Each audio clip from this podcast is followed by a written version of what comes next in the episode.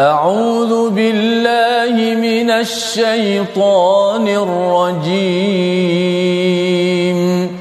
بسم الله الرحمن الرحيم. الحمد لله رب العالمين. الرحمن الرحيم.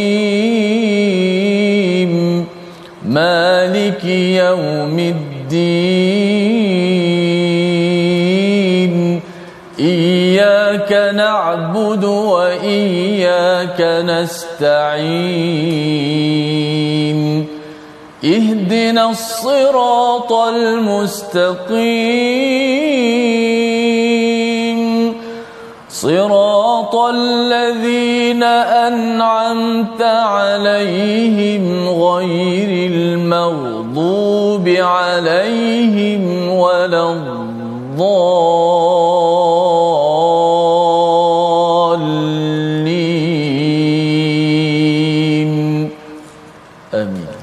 Assalamualaikum warahmatullahi wabarakatuh. Alhamdulillah wassalatu wassalamu ala Rasulillah wa ala alihi wa man wala syada la ilaha illallah syada Muhammadan abduhu wa rasuluhu. Allahumma salli ala sayidina Muhammad wa ala alihi wa sahbihi ajma'in. Amma ba'du. Apa khabar tuan-tuan dan puan yang dirahmati Allah sekalian? Kita bertemu dalam My Quran Time baca faham amal pada hari ini, hari yang seterusnya dalam bulan Ramadan Al-Mubarak. Moga-moga Allah terus memberikan kekuatan kepada kita, terus memberikan panduan kepada kita dalam meneruskan kehidupan berpandukan wahyu daripada Allah Subhanahu Wa Taala. Pada hari ini kita bersama Al-Fadhil Ustaz Tirmizi Ali. Apa khabar Ustaz? Alhamdulillah, Alhamdulillah, ya. khabar? Alhamdulillah Ustaz ya. Semalam dengan Ustaz Tar, hari ini dengan Ustaz Tir Ya. ya. Moga-moga kita makin ceria Ustaz ya. InsyaAllah. dan Amin. mendoakan pada tuan-tuan yang berada di rumah terus bersemangat ya, terus dengan semangat dan tenaga untuk berada pada bulan Ramadan. Dan sebagaimana kita maklum bulan Ramadan Ustaz ya. Bulan Ramadan ini adalah bulan uh, bila difardukan puasa pada 2 Hijrah adalah bulan di mana umat Islam diminta ataupun terlibat dengan peperangan Badar ya menunjukkan bahawa Ramadan bukan tanda kelemahan tetapi Ramadan adalah bulan perjuangan. Mari sama-sama kita mulakan Ustaz ya dengan doa ringkas kita pada hari ini. Subhanakala ilmalana illa ma 'allamtana innaka antal alimul hakim. Rabbi zidni ilma. Sama-sama kita lihat kita saksikan apakah sinopsis bagi halaman 466 pada hari ini.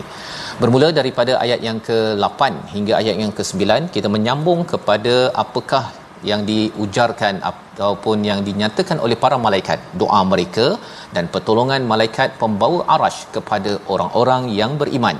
Seterusnya pada ayat 10 hingga 12 pengakuan orang kafir atas kesilapan dan dosa mereka dan ayat 13 hingga 16 peringatan tentang kuasa Allah Subhanahu Wa Taala, kekuasaan Allah dan bagaimana fadal kurniaan Allah kepada orang-orang yang beriman yang kita ingin semak agar kita sama-sama dapat hargainya pada bulan Ramadan penuh barakah ini insya insya-Allah. Mari sama-sama kita baca ayat 8 hingga 11 memulakan majlis kita pada hari ini. Silakan Ustaz. Baik, Alhamdulillah. Terima kasih Fadil Ustaz Tuan Fazrul, penonton-penonton, sahabat-sahabat Al-Quran. Alhamdulillah, kita syukur pada Allah Subhanahu Wa Taala. Kita berada di awal Ramadan dan mudah-mudahan kita dapat meneruskan lagi semangat kita di bulan Ramadan uh, supaya kita menjadi makin hari di bulan Ramadan menuju ke 10 hari kita makin bersemangat. Uh, kalau boleh biarlah uh, macam orang belum lagi lah Ustaz Fas ya. Mm-hmm. Uh, makin sampai penamat kita makin bersemangat. Uh, jangan uh, ada setengah tu Ustaz Fas dia kata ustaz saya uh, sebelum Ramadan tu uh, sebulan tu saya dah mula baca Quran. Mm-hmm. Saya nak pulun habis. Maksudnya awal Ramadan, tengah Ramadan saya dah khatam. Jadi akhir tu saya relax, Relax, sikit. ya. Ah, nampak macam betul. Tapi rupanya patutnya akhir itulah dia makin makin, Makin lipat kali ganda kan. Mm-hmm. Ah, jadi uh, itulah cara kita berfikir, cara kita beribadat bila 10 akhir sebagaimana Nabi SAW sendiri ikat kain dan sebagainya Ya. menandakan bersungguh-sungguh. Jadi kita uh, jangan uh, hilang fokus insya-Allah. Baik, kita baca ayat yang ke uh, 8 hingga ayat yang ke 11. Auzubillahi minasyaitonirrajim. بسم الله الرحمن الرحيم ربنا وادخلهم جنات عدن التي وعدتهم ومن صلح من آبائهم وأزواجهم وذرياتهم إنك أنت العزيز الحكيم وقهم السيئات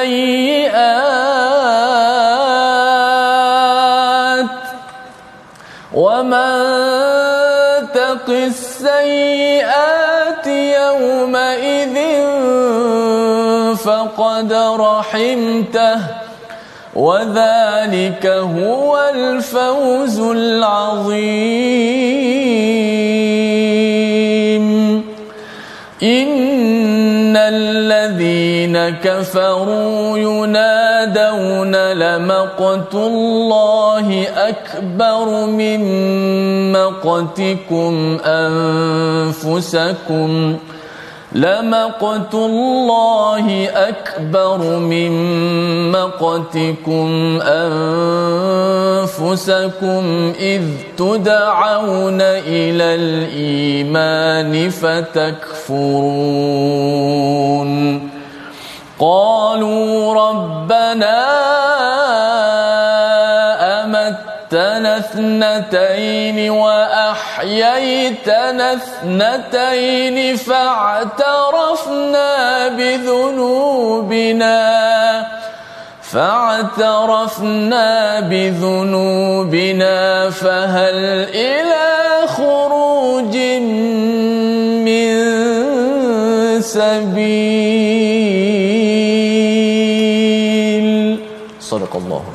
Astagfirullah Nazim gitulah bacaan ayat 8 hingga 11 terima kasih diucapkan pada Ustaz Temizi sebentar tadi ya memimpin bacaan bersama dengan tuan-tuan yang berada di rumah ya. Sama-sama kita ingin lihat kepada sambungan daripada peristiwa ataupun sifat tugas para malaikat yang dinyatakan pada ayat 7 yang kita lihat semalam. Semalam kita lihat bahawa para malaikat ini sentiasa memohonkan memohon keampunan untuk orang-orang yang beriman. Ini adalah satu kabar gembira kepada kita di bulan Ramadan ini Ustaz ya. Di mana bila kita terlibat dengan program-program menambah iman Ijlis Bina Nu'min Sa'ah sebagaimana kita duduk sebentar sekarang ini tuan-tuan berada di rumah ya dah uh, share bersama di Facebook ataupun di YouTube masing-masing sebenarnya kita berada dalam majlis membina iman ada malaikat yang mendoakan sentiasa mendoakan. Ha, ya wa yang kita baca semalam ayat 7 mereka itu sentiasa memohon keampunan kepada orang-orang yang ber, beriman. Dan apakah doa mereka lagi pada ayat yang ke-8 Rabbana wa adkhilhum jannati adn. Wahai tuhan kami masukkanlah mereka itu ke dalam syurga adn allati wa'tahum wa man salaha min abaihim wa azwajihim wa zurriyyatihim ini adalah satu satu berita yang amat-amat amat menggembirakan ustaz ya. Bila dinyatakan di sini ya Tuhan kami masukkan mereka ke dalam dalam syurga syurga Aden. Dan dijanjikan ya yang telah engkau janjikan kepada mereka dan orang-orang soleh dari kalangan ibu bapa mereka daripada pasangan mereka dan juga zuriat mereka. Dan ini adalah satu penerangan untuk kita ambil pelajaran bahawa sebenarnya dalam hidup kita ustaznya kita perlu perjuangkan amal soleh. Ajak keluarga kita dan kalau katakan bercakap tentang pasangan dan zuriat ini zuriat ini sama ada anak kita ataupun cucu kita cicit kita sampailah ber, uh, sampai ke bawah ya dan bercakap tentang soleh ini. Soleh ini perlu kita perjuangkan. Maksudnya ialah mungkin bagi tuan-tuan ya kita ajak kepada anak kita. Dia mungkin uh, balas dengan respon yang baik ataupun dia kata oh sibuklah abah. Ha ya. Dan bila selepas kita pergi nanti ataupun dah jauh dia teringat balik oh ayah pernah ajak ya kepada kepada dirinya. Ataupun ataupun uh, kita sebagai anak pernah ajak ya ajak dengan mengajak abah uh, jom kita pergi solat contohnya. Tapi abah kata oh sibuklah sibuk dan sebagainya. Tapi satu masa dia ingat balik dengan amal soleh itu dan dilaksanakan maka itu akan menemukan kita di syurga Aden uh, di akhirat nanti. Dan lebih daripada itu ulama bertafsir menyatakan bahawa katakan begini ustaz ya katakan kita ni adalah uh, anak kita dah berada di syurga Aden. Syurga Aden ini adalah syurga yang tinggi ya. Kemudian ayah kita berada di bawah. Pasangan kita berada di bawah syurga syurga yang yang rendah lah ataupun zuriat kita cucu cicit kita di bawah ataupun kita tak pernah jumpa pun. di akhirat nanti apakah yang Allah nyatakan ataupun dalam doa ini kita akan ditemukan Ustaz surah Tur nanti pun kita akan jumpa lagi ayat berkaitan dengan kaedah ini. Kita akan dijumpakan di mana? Syurga di bawah ke syurga di atas? Syurga di atas. Kerana kerana Allah tidak akan mengurangkan balasan kepada orang-orang yang beriman. Tapi menambah balasan itu mudah bagi Allah Subhanahu Wa Taala.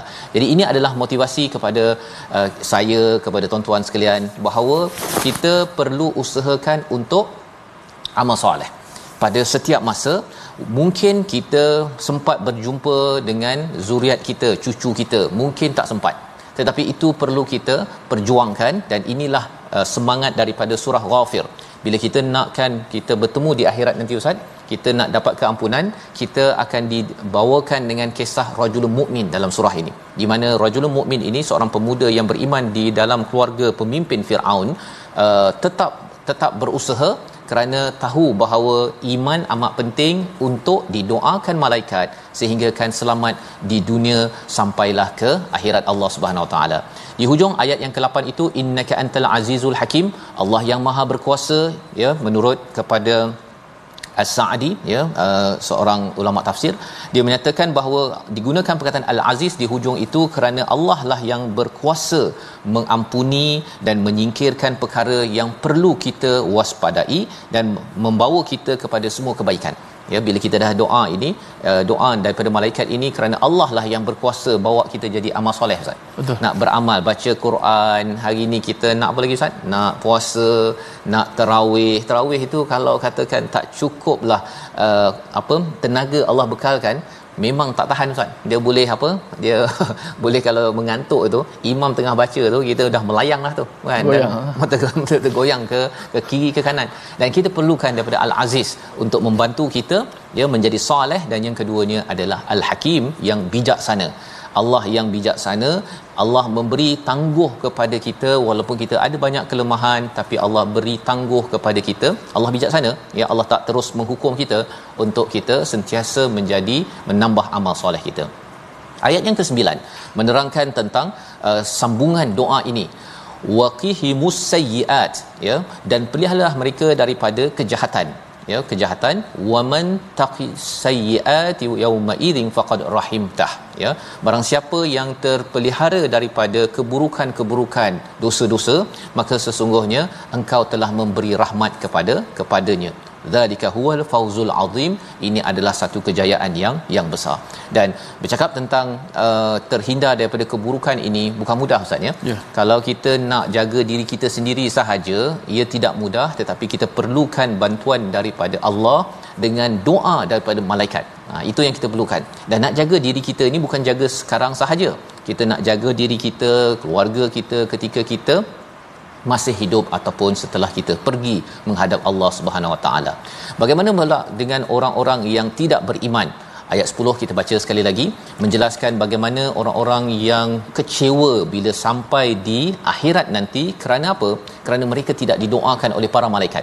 Mereka tidak me, me, me, mencari keampunan dan taubat daripada Allah Subhanahu Wa Taala. Ayat 10 bersama Ustaz Tirmizi. Silakan Ustaz. Uh, baik kita nak baca ayat ke-10 mudah-mudahan kita sentiasa menjadi orang-orang yang beriman uh, jangan jadi orang-orang yang sebaliknya.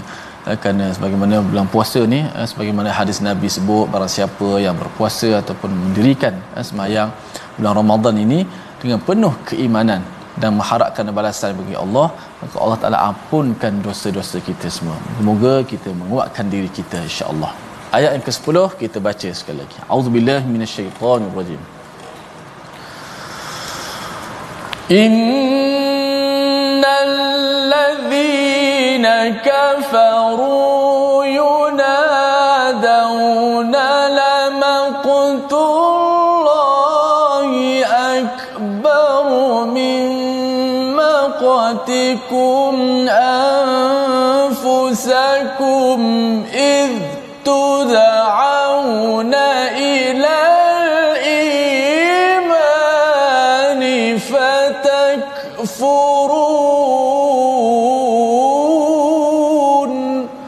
Sadaqallahul azim. Surah Al-Azim sesungguhnya orang-orang yang kafir kepada mereka hari kiamat diserukan. Sesungguhnya kebencian Allah kepadamu jauh lebih besar daripada kebencianmu kepada dirimu sendiri ketika kamu diseru untuk beriman lalu kamu mengingkarinya. Allah memberitahu kepada kita bagaimana hakikat di akhirat nanti ustaz ya. Orang-orang yang kufur ini dia tak suka diri dia dia tak suka benci betul Masya saya Allah. pada diri saya dahulu mengapa saya ni tidak menyahut kepada seruan untuk baca Quran contohnya. Untuk saya solat pada awal waktu saya benci pada diri saya. Itu perkataan pada orang-orang yang kufur. Betul. apatah lagi kalau diajak oleh Nabi sallallahu alaihi wasallam untuk beriman kepada Allah Subhanahu wa taala. Benci-benci mereka ini sebenarnya Allah kata maqtullah akbar ya kemurkaan Allah itu lebih besar lagi daripada kemurkaan mereka. Ada dua maksud kemurkaan mereka ini. Satu kemurkaan mereka pada diri mereka. Satu lagi kemurkaan mereka kepada orang-orang yang mengajak mereka kepada kepada kekufuran. Ini adalah hakikat pada ayat yang ke-10 berbanding kalau kita banding dengan ayat 8 9 sebentar tadi di mana orang-orang beriman dia ajak ustaz ya? Dia ajak ayahnya kepada pasangannya kepada zuriatnya untuk untuk berbuat amal soleh. Ha, dia adalah buat silap tapi dia akan ajar ajar ajak kepada perkara amal soleh dan dia buat apa? Ayahnya, pasangannya, zuriatnya menjawab. Ha, tak ada pula tak apalah bang kan ataupun tak apalah abah saya sibuk tak sempat nak sembahyang tarawih. Oh. Saya sibuk nak baca Quran. Dia tak cakap begitu. Orang yang soleh ini dia akan respon dengan baik berbanding dengan orang-orang yang kufur dengan dengan nikmat dipanggil kepada iman seperti mana dalam ayat yang ke-10. Ini pelajaran penting. Pelajaran penting untuk kita jangan sampai ya, sampai kita menjadi orang yang kufur. Apa maksud kufur? Tidak bersyukur dengan panggilan daripada Allah Subhanahu taala melalui pasangan kita, melalui ayah kita, melalui kawan ataupun ataupun adik-beradik kita. Ya, bila ada saja ustaz ya, jom kita pergi sembahyang tarawih, jom kita sembahyang uh, Zuhur, jom kita baca Quran, Quran time. Semua itu perlu disyukuri. Saya ada seorang um, uh, puan ni dia kata dia dah beritahu pada anak dia, anak dia kata mak bukannya program tu sahaja yang penting untuk kita tengok. Ha, dia nak ajak pada Quran time lah kan? Saya kata tak apalah puan tak nak tengok Quran time tak apa. Tapi anak mesti diajak kepada program Quran. Tak nak Quran time program lain. Dia kata oh rupanya anaknya bukan sekadar Quran time program lain pun dia tak nak ikut sekali pasal sibuk kita doakan. Kita doakan. Ha, jangan kita pula kita apa menyumpah seranah kepada anak ataupun kepada pasangan. Kita doakan kerana ini kaedah daripada malaikat mendoakan keampunan mendoakan agar tetap beramal soleh diberikan ganjaran yang yang setimpal bila sampai di di akhirat nanti. Ayat yang ke-11 ayat yang ke-11 apakah respon daripada orang yang yang kufur? Sekali lagi ya dia kata apa? Rabbana amattana. Ayat yang ke-11 ya Allah wahai Tuhan kami kami ni telah engkau telah mematikan kami dua kali dan telah menghidupkan kami dua kali fa'tarafna lalu kami telah mengakui dosa kami fahal ila khuruj min sabil maka adakah untuk keluar daripada jalan ini? Dua kali dua kali ustaz ya, ya. kita ni hidup dua kali mati dua kali. Bila hidup uh, bila mati uh, dua kali satu waktu kita di alam roh dahulu kita nak pergi ke alam dunia ini mati. Kan? Tak ada kita tak hidup lah. Lepas tu kita uh, itu mati pertama dan kemudian kita daripada alam dunia ini kita akan mati sekali lagi itu mati kedua. Dan bilakah kita hidup? Dua kali. Hidup yang pertama adalah hidup di sini. Ya hidup di sini dan hidup yang kedua adalah apabila kita diizinkan bila berada di hari akhirat nanti itu adalah hidup yang ke kedua. Jadi bila orang-orang yang yang kufur ini sudah sampai ke hidup yang kedua hidup kedua dah tak ada dah mati dah. Ya mati akan disembelih maka uh, menurut Imam Baghawi maka yang ada hanyalah kehidupan maka pada waktu itu apa yang berlaku saatnya dua kali dah hidup dua kali dah mati dia cakap hmm. pada Allah ya Allah kami iktiraflah uh, memanglah kami ni berdosa ya Allah. Boleh tak bagi kali ketiga? Uh, boleh tak jalan keluar daripada daripada dunia ini? Ini adalah perkataan yang dirakamkan oleh Allah SWT pada suatu hari nanti yang harapnya bukan kita yang akan menyatakan perkara ini kerana tidak mengambil kesempatan hidup di dunia ini untuk mengambil memohon keampunan dan taubat kepada Allah Subhanahu Wa Taala. Membawa kepada perkataan pilihan kita pada hari ini kita saksikan iaitu khafia maksudnya tersembunyi 34 kali disebut di dalam al-Quran. Dan perkataan inilah yang kita akan tengok bersama ya khafia ini adalah sesuatu yang disembunyikan dan kita tidak mahu ya kita tidak mahu apabila kita sampai di satu hari nanti kita tidak mampu lagi untuk keluar tetapi kita harapkan kita dapat dapat me, mendapat keampunan daripada Allah Subhanahu Wa Taala. Kita berehat sebentar kembali dalam My Quran Time baca faham amal insya-Allah.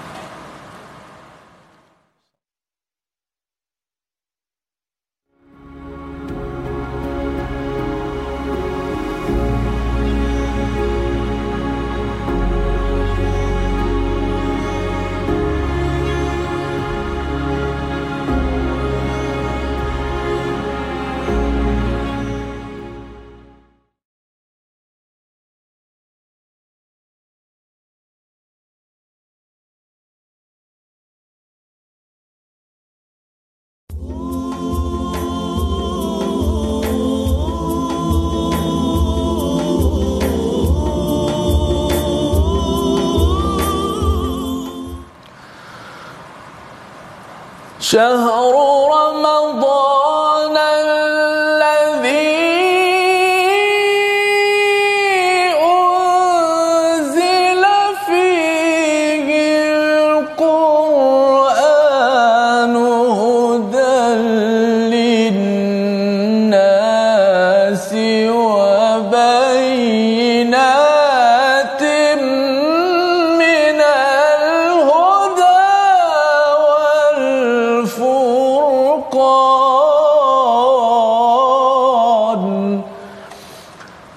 Ramadan bulan Ramadan ialah bulan yang padanya diturunkan Al-Quran menjadi hudan linnas petunjuk kepada seluruh manusia. Inilah petikan ayat daripada surah Al-Baqarah ayat 185 menceritakan tentang bagaimana mulianya Ramadan kerana diturunkan Al-Quran. Maka insya-Allah kita juga dimuliakan oleh Allah Subhanahu Wa Taala apabila kita menjadi ahlul Quran, menjadi hamilul Quran, menjadi orang yang sentiasa bersama dengan Al-Quran. Maka mudah-mudahan kita menjadi berakhlak dengan akhlak Al-Quran sebagaimana yang ditunjukkan oleh Rasulullah sallallahu alaihi wasallam sendiri. Akhlak Al-Quran macam mana? Tengok Rasulullah. Dan Rasulullah itu akhlaknya adalah Al-Quran. Baiklah sahabat-sahabat, terima kasih semua kerana terus setia istiqamah dalam My Quran Time baca faham amal. Moga-moga sahabat-sahabat kita semua terus diberikan kekuatan dan kemuliaan daripada Al-Quran insya-Allah. Baik, kita nak tengok tajwid sedikit sebelum nak sambung bahagian kedua. Uh, uh, separuh yang kedua surah Ghafir. Kita lihat slide kita. Lamaqtullahi akbaru min maqtikum anfusakum. Sempurnakan bacaan qalqalah pada huruf qaf. Ada dua qalqalah di sini pada huruf qaf.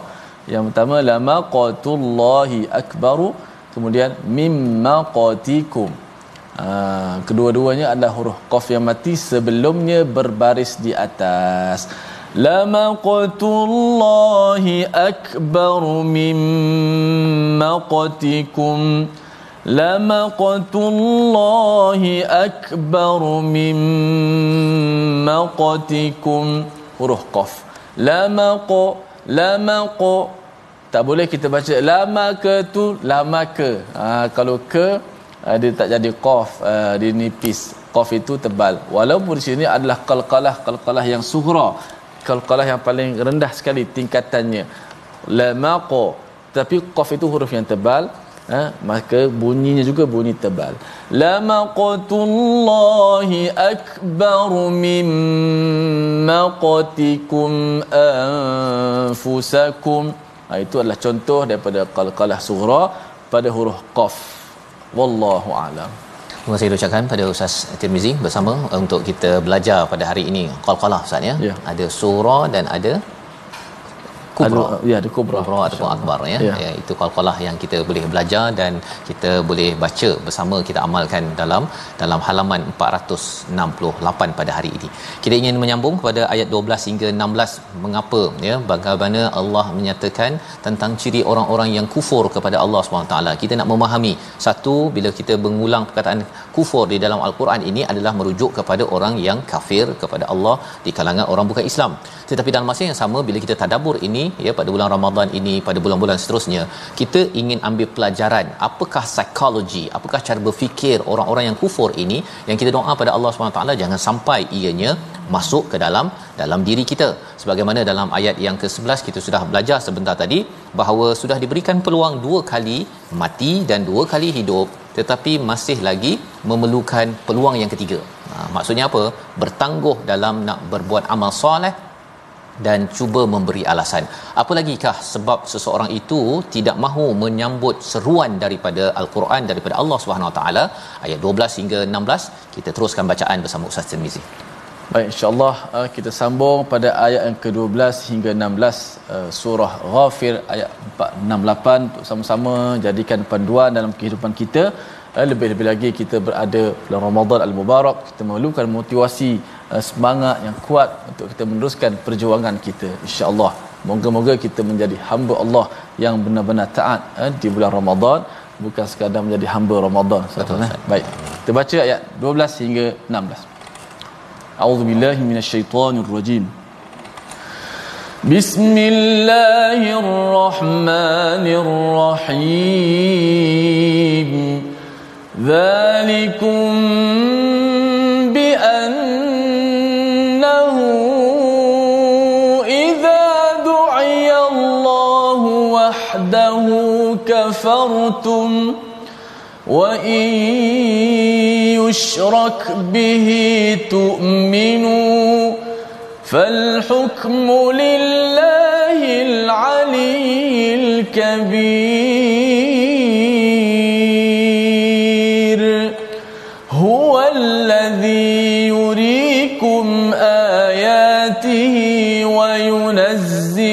لكم من السماء رزقا وما يتذكر إلا من ينيب. فدعوا الله مخلصين له الدين ولو كره الكافرون. رفيع الدرجات ذو العرش يلقي الروح.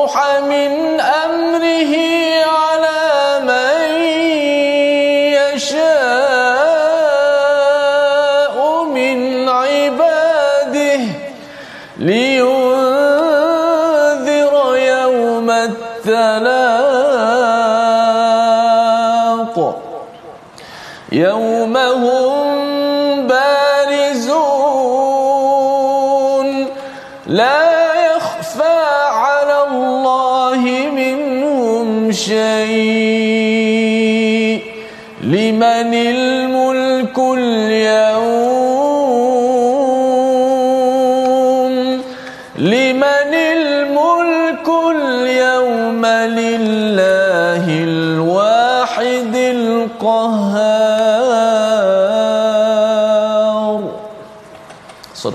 Surah Allah Nazim gitulah bacaan ayat 12 hingga 16 sama-sama kita menyambung kepada bagaimana Allah mem- membongkar kepada psikologi orang-orang yang kufur kepada Allah Subhanahu Wa Taala yang kita mohon Allah jauhkan kita.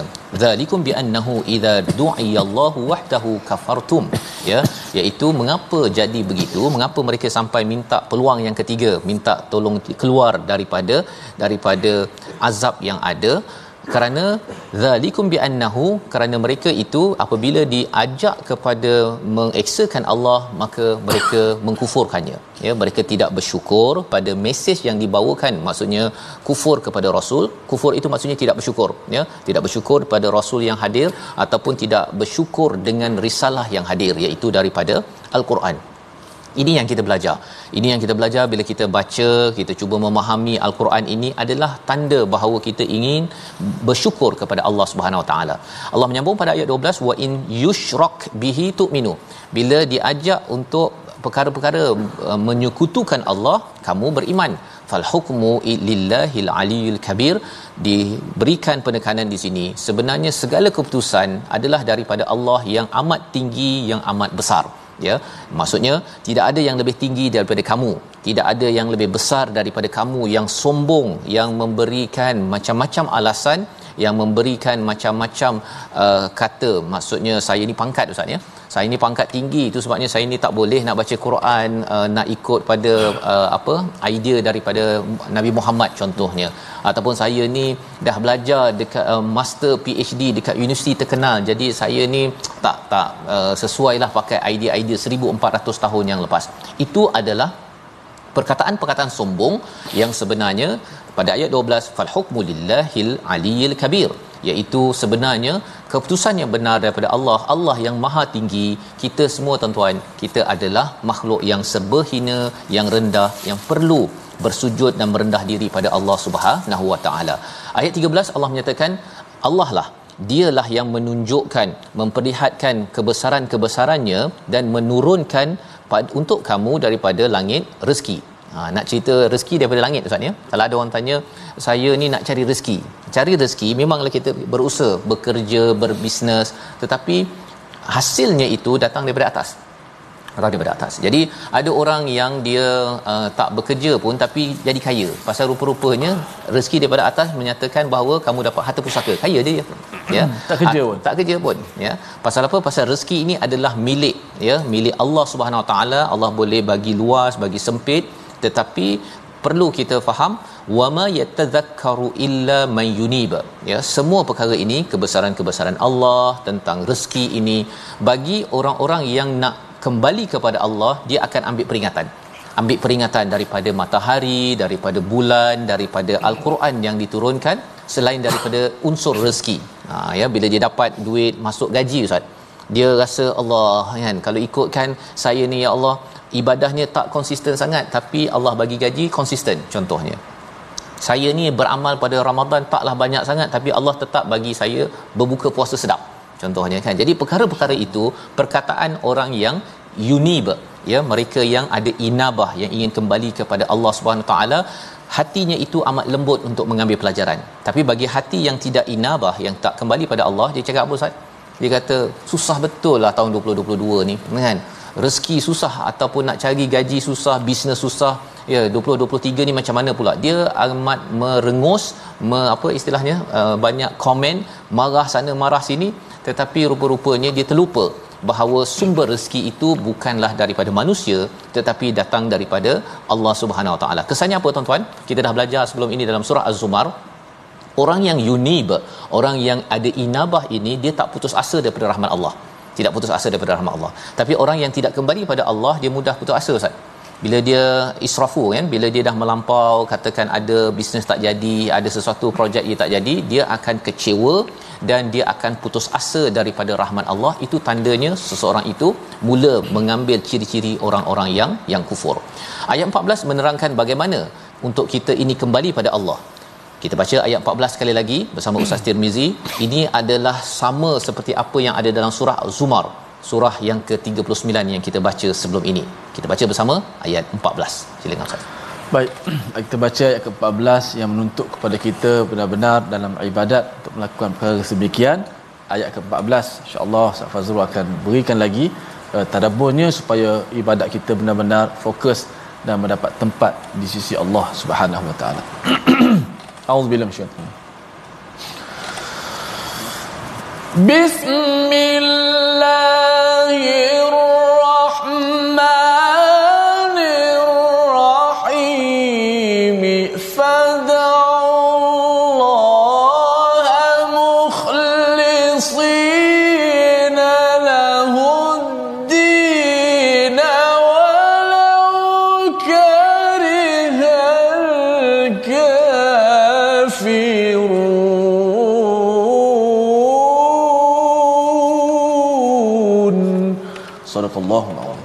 Surah Al-Azim maka sembahlah bermohonlah kepada Allah dengan tulus ikhlas kepadanya meskipun orang-orang kafir tidak menyukai. Ayat ini pendek saja Ustaz ya. Tetapi ayat ini amat penting. Ia telah dijelaskan juga dalam surah Az-Zumar sebelum ini tentang istilah mukhlisina lahuddin ya iaitu kita bermohon kepada Allah ya kita beribadah pada Allah mestilah dengan penuh keikhlasan ya penuh kebersihan ya menyucikan Allah Subhanahu Wa Taala pada agama ini kita beragama ustaz ya. Kita berdoa kita apa kita puasa kita solat. Tetapi dia Allah highlightkan di sini adalah mukhlisina lahuddin apa maksudnya? Agama ini dia bukan sekadar uh, perkara fizikal. Kita solat kita puasa. Ha, bukan sekadar itu tetapi dia perlu dijiwai daripada dalam. Bila kita solat, kesan mukhlisin itu dia menukar akhlak kita menjadi akhlak yang mulia. Kita selalu berendah diri kepada Allah Subhanahu Wa Taala. Merendah diri di luar solat dengan peraturan yang Allah berikan. Itu tanda orang yang mukhlisin alahuddin. Puasa contohnya. Kita berpuasa, kalau luaran kita makan minum kita lapar lah Ustaz kan? Tetapi bila mukhlisin alahuddin pada agama pada unsur puasa ini apa contohnya? Ialah kita merasai ke keperitan orang-orang yang yang miskin. Kita rasakan bahawa ya Allah saya nak bantu kepada ahli keluarga saya ya Allah. Kepada orang di sekitar saya ya Allah. Saya tak mungkin saya berpuasa beli macam-macam dekat bazar Ramadan. Dan lepas itu kita abaikan orang-orang yang memerlukan bantuan daripada kita. Itu tidak mukhlis tidak betul-betul mengikhlaskan diri kepada Allah SWT. Kerana apa? Kerana agama ini bukan untuk melambangkan kita ni hebat tetapi beragama ini adalah untuk kita makin ikhlas, makin tunduk kepada Allah taala. Ini diperlukan. Pasal apa? Pasal kalau uh, tidak mukhlisin lahuddin, kesannya ialah orang-orang kafir pun beragama Ustaz ya beragama. Dia pun sembahyang juga. Dia pun ada intermittent fasting. Ha ya. Dia nak puasa tu pasal nak jadi kurus contohnya. Tapi dia apa? Aku kisah dengan orang miskin dan sebagainya. Dan orang-orang kafir amat benci benci kepada orang Islam yang mengikhlaskan agamanya. Ha, maksudnya apa? Maksudnya kita bila nampak bahawa dengan puasa saya tahan diri daripada perkara yang halal, ya, makan minum, saya juga akan menahan diri daripada perkara yang haram, ya, perkara rasuah ke, menipu ke apa ke, barulah itu mukhlisin alahuddin sehingga saya akan bangkit menegur kepada unsur-unsur tidak tidak baik di dalam dalam masyarakat. Dan ini dibenci oleh siapa? Oleh orang kafir. Orang kafir tidak suka apabila kita beragama dengan agama yang sebenar-benarnya. Sembayang tak ada masalah, ya, nak berpuasa tak ada masalah, tapi kalau katakan menegur kepada kartel contohnya kepada bisnes-bisnes yang uh, yang yang uh, monopoli contohnya, ha, dia tak suka. Pasal orang yang solat ini, yang mukhlis ini, yang ikhlas ini dia tidak akan duduk diam. Dia akan bangkit dan akan menegur agar seluruh urusan di dalam kehidupan kita ini mukhlis hanya kepada Allah Subhanahu Wa Taala. Ayat 14 ini adalah amat berharga terutama kita pada bulan puasa lah Ustaz ya. Pasal bulan puasa ni kita uh, tak nampak kan puasa ni kalau semalam kita bincang dengan Ustaz Tan boleh je sambil duduk-duduk puas macam puasa buat-buat letih tapi lepas tu pergi ke belakang kan ambil apa plastik hitam Ha, plastik hitam kan? Nak menunjukkan apa? Boleh je nampak macam puasa. Tapi itu bukan mukhlisina lahuddin bukan sekadar itu. Tetapi kita ikhlas. Betul-betul bersihkan cara hidup kita kita ubah. Satu Ramadan kita dengan 27 Ramadan kita sama Ustaz. Maksudnya beribadah ya? Ha, kerana apa? Kita doakan agar janganlah sampai awal Ramadan 10 hari ini masjid penuh.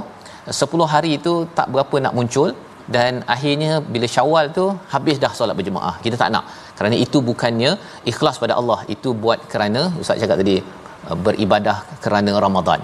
Ha itu kita tak nak. Kita minta Allah jauhkan daripada kita umat umat Islam. Dan Allah Subhanahu Wa Taala jelaskan pada ayat 15 Rafi'ud darajat dzul arsy yulqir ruh. Ya Allah menurunkan ruh. Ada beberapa maksud tapi salah satu maksud yang uh, tepat adalah ruh ini merujuk pada wahyu Allah berikan wahyu daripada perintahnya kepada siapa yang dikendaki daripada hamba-Nya liyunzira yaumat talaq untuk memberi peringatan pada hari pertemuan. Ha, apa hari pertemuan? Hari akhirat nanti kita akan bertemu siapa Ustaz? Kita bertemu dengan keturunan kita tapi yang lebih berharga bertemu Allah Subhanahu taala ya dan pada waktu itu yaumahum barizun mereka akan bangkit Allah tidak tidak akan tidak tersembunyi sedikit pun daripada sisi Allah Subhanahu Wa Taala. Ya segala amal kita, segala apa yang kita buat dan bila perkara ini kita jiwai, ia membina integriti di tempat kerja dalam hidup kita dan inilah yang kita doakan pada Allah Subhanahu Wa Taala. Allah berikan kepada masyarakat di dunia ini kembali semula kepada nilai yang hilang iaitu nilai integriti, nilai amanah yang perlu kita sama-sama doakan ia terbina dalam keluarga kita. Membawa kepada resolusi kita pada hari ini kita saksikan. Yang pertama kita memelihara keturunan yang tergolong dalam kalangan orang yang soleh. Ya kita nak pelihara keturunan kita agar tergolong dalam kalangan orang yang soleh. Yang pertama. Yang kedua kita pasakkan tauhid dan tidak menandingi Allah dengan sesuatu yang lain. Yang ketiga, kita ikhlas berdoa dan amalan ibadah kita hanya kepada Allah bukan kerana Ramadan, bukan kerana mak metua, bapa metua, bukan kerana manusia walaupun tidak disukai oleh orang-orang lain. Kita berdoa bersama. Bismillahirrahmanirrahim. Alhamdulillahirabbil alamin wassalatu wassalamu ala asyrafil anbiya'i wal mursalin wa ala alihi wa sahbihi ajma'in. Ya Allah, kurniakanlah keikhlasan dalam ibadat-ibadat kami, ya Allah. Ya Allah, kurniakanlah keikhlasan dalam ibadat kami, ya Allah. Jauhkanlah kami daripada sifat riak, ya Allah. Bersihkanlah hati kami daripada sifat munafik, ya Allah. Amalan kami daripada sifat riak, ya Allah. Lidah kami daripada berdusta, ya Allah. Ya Allah ya Tuhan kami bila kekuatan kepada kami untuk kami beramal saleh di bulan Ramadan sehingga ke akhir Ramadan ini ya Allah pertemukanlah kepada kami Lailatul Qadar ya Allah. Berilah rezeki kepada kami untuk beribadat pada malam tersebut ya Allah. Janganlah kau kurangkan pahala untuk kami ya Allah. Engkaulah Tuhan kami ya Allah. Kami adalah hamba-Mu ya Allah ya Hanan ya Mannan ya Badi'as samawati wal ardh يا ذا الجلال والإكرام اللهم أجرنا من النار اللهم أجرنا من النار يا الله peliharakanlah kami daripada azab neraka ya Allah selamatkanlah kami daripada kemurkaan ya Allah senaraikanlah kami di kalangan hamba-hambamu yang berjaya dimerdekakan daripada api neraka ya Allah amin amin wa sallallahu ala sayyidina Muhammad wa ala alihi wasallam alhamdulillahirabbil alamin Amin ya rabbal alamin. Moga-moga Allah mengabulkan doa kita pada bulan Ramadan al-Mubarak ini tuan-tuan. Benar-benar kita perlu menggunakan masa ini untuk kita minta pada Allah Subhanahu taala, tolong ya Allah untuk bantu keluarga kami untuk bersama di syurga Aden dan inilah yang kita ingin perjuangkan dalam tabung gerakan Al-Quran.